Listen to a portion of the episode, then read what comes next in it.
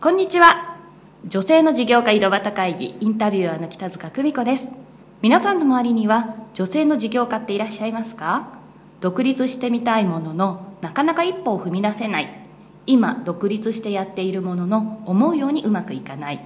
そんな方は多いかもしれません。この女性の事業家井戸端会議では実際に自分で独立して事業をし成功している女性の本音を井戸端会議のようにぶっちゃけどうなのと伺っていきます。さてさて、えー、今日は、えー、どんな本音が聞き出せるのでしょうか。本日のゲストをご紹介いたします、えー、ひろみ式骨盤メイクの創始者山口ひろみさんです。よろしくお願いします。よろしくお願いします。はいえー、じゃあいつも通りひろみちゃんで呼ばせてもらっていいですか？はい、はい、よろしくお願いします、えー、ひろみちゃんはもともとヨガの先生ということで、その中から今ひろみ式骨盤メイクっていうのを自分で完全に作って始められてるっていうことですよね。はい、はい、ひろみちゃんはもう実あのすごい可愛らしくてまだ若いんですけどもすごいしっかりしてて 自分なりに自分なりになんかこうそういうのを作っていったっていうのがすごいですよね、はい、そうですね。あの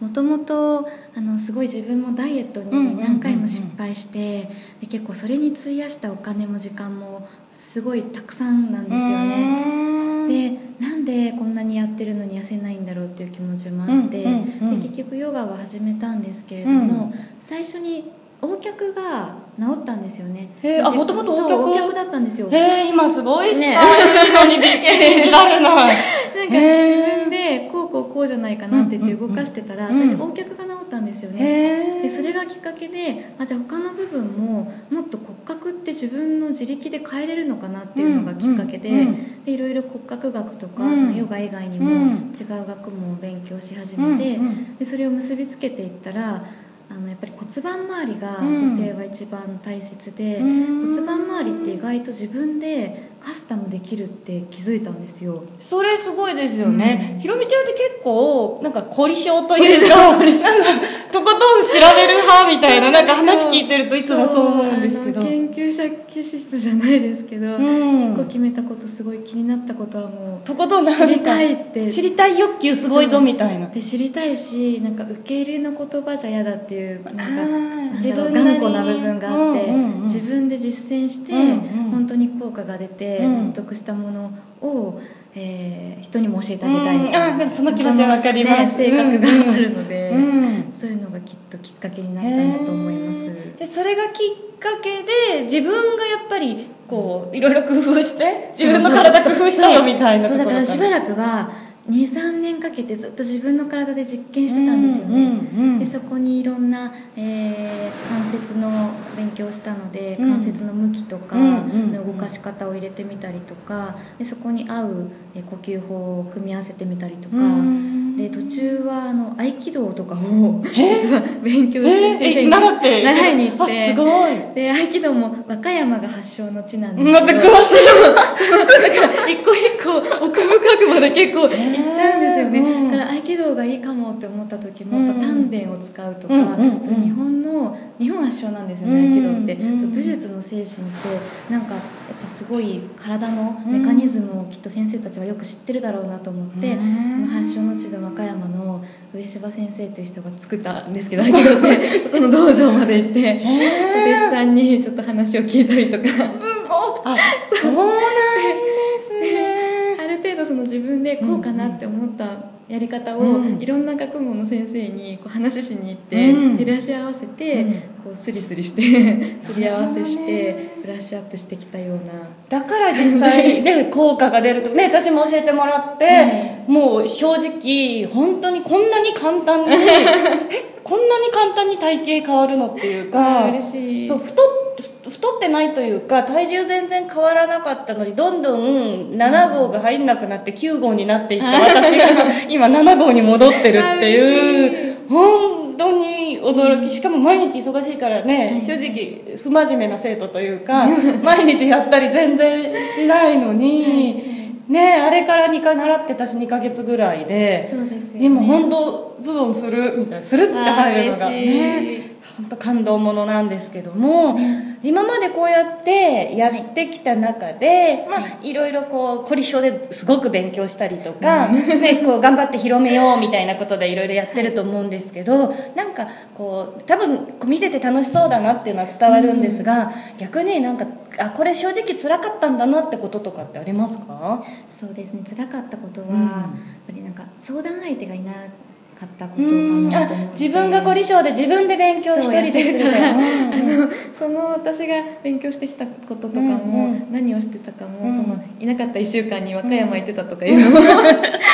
友達ですら知らないじゃないですか、うんうんうん。だからその現状をあの知ってる人が仲間とか友達とかでもいなかったので、うんうん。なんかこう自分の中で共感してもらえる相手がいないから、うんうんうん。ずっと自分であのなんか女性って共感してほしいじゃないですか、うんうん。これいいよね、うん。あいいんじゃないって言って、背中を押してくれる人が、ん。なんかいない中で一人でコツコツやってた。いやでもねそれできるって本当にすごいですよね。一人でなんかこうね山にこもって修行す。るそうそうそうそう。のようなレベルで何やってたの、うん。なんか結構日記書くようになってうん。その時期から。だから自分が本当に心からしたいこととうん実際にやってることがこうブレてないかを昨日の日記を読みながらああすごい。でもねそういうので悩んでる人ってきっと多いなと思います、そうね。うんうん。そうかそこをちゃんと自分との対話を日記通じてやってきたというか。結構日記はそう書いてましたうねそうするとなんか選ぶ時うん。に次に選んでいく時うん。に結構それが自分の物差しにうなったりとか。ん。前こういうことしてこうだってこの時こういうふうにそうそう感じてたなとか、へえすごい。ね。なるほどね逆にじゃあ今そのこういろんなことを学んで体系化して、その道これで進もうっていうのを決めて今進み出してこうどんどんやってると思うんですけどすごく自分がやってよかったなって思うことってありますか？いっぱいあると思うんですけど、ねそうですよね、うん。まずはやっぱり、えー実際にお客様にうん。メニューとして指導できるようんうになってから、うん。やっぱりお客さんっていうか、まあ、通ってくれる生徒さんがうんうんどんどん変わっていくのが、すごい気持ちよくって、やっぱりなんか女性がキラキラしてるのってうん。周りも嬉しいし、うん。なんか私もすごい嬉しいんですようね、ん。でなんか体型崩れたりとか、うんうんえーなんか自分に自信がないって言ってる人がキラキラしだすと、うん。それだけでなんかみんなが上がるというか、うん。そういう一人が元気になるとうん。周りも元気になるようなのを感じるのでなんかすごい活性化できてるのかなっていう ちょっと支援できてるたらいいなっていう気持ちが湧いてそれはすごい良かったなと思います。うん自分がコツコツね。もう 山にこもってやってたことがようやくみんなそれで喜んでくれるっあそう。て表に出てきたなねえ。すごい嬉しいですよね。嬉しいですね。そっか。じゃあこれからもっとそういう人たくさん作っていきたいなっていう思いで、そうですね。本当に思います、なんかそうやって自分のコンテンツ作るって多分結構難しいことだなと思うんですけど自分なりにこううまくねそのやりたいことちゃんと見つけて形にしていけてるこう秘訣とかコツってなんだろうって思いますか？そうですね、うん。なんか、えっと、一番最初に決めたのが、うん。なんかそのダイエットで悩んでる人うんうんうんがいなくなったらいいなっていうぼんやりした気持ち、うん。それってすごい大きな目標なんですよね。世界を変えるくらいの。世界を変える目標ですよ。革命を起こすくらいの目標なので、うん。そこにたどり着くのって、うん。そんな1年2年とかじゃたどり着けないっていうのをなんか思う分かってて、うん。だけどこうばあちゃんになっても、うん。こう一生の中で、うん。なんとなく自分が死ぬ前に、うん。なんかそういう世界観を見てみたいなっていう気持ちが今でもあって、うん。うん。なので最終的なゴールがうん。長いから、うん。その前のちっちゃいゴールはなんか分散してというか,、焦らないようあに焦らないで地道に地道に。やっていこうかなっていうのは思いましたね。自分が焦る性格なので、あそうなんだ。そう。なんかちょっと結果が出ないとうん。やっぱり、ああもうダメなんじゃないかって思うじゃないですか、その時もその最初の目標を思い出して、うん。世界を変える 一生かけてうんうん。やっていくつもりでっていうのを意識してて、うんなんで仕事っていうよりも、なんかまあ一つのライフワークとしてやってるので、うんそこまで挫折してもまた戻ってこれたかなっていうのはありますね、やっぱりこれがあるから今がある。これがこの目標のために今こうしてるんだっていうのが自分なりにちゃんとこうストンと落ちてるんですね、そうかもしれないですね、じゃあ最後にあのこのお話聞いていただいてるのってなんかこうまだこう迷いの途中にいる方々に聞いていただいてるんですけど、まあ、自分がこう、ね、独独立してそうやっていろんなことを形にしていってる中でぶっちゃけどうよってなんかこう一言一言？一言な、まあ、いっぱいねひろみちゃんこう伝えたいこといっぱいあると思うんですけど、一言ややってみて私はこうだったよってこう言えることは一言何かあれば。はい、えー、とぶっちゃけ楽しい。うんうんやっぱりやっぱり楽しいんですよね、自分でやってるから、うんうん。あの失敗したことが、うん。もちろんありますけど失敗してもなんかすごい疲れても、ん。本当倒れそうになっても、うんうん。それすらなんか楽しいっていうか、うんあこれが自分の限界点なんだなって分かったりとか、うんうんうん。全部がうん。自分にプラスになるので、うん。やっぱりそれは、えーなんだろうな雇用されてた時とは違う生き方だなって思いますね。やっぱりで一番やっぱり辛いことも全てが楽しいと受け入れて進んでいけるなっていうのが。そうですうん。ね、そうかも。今日は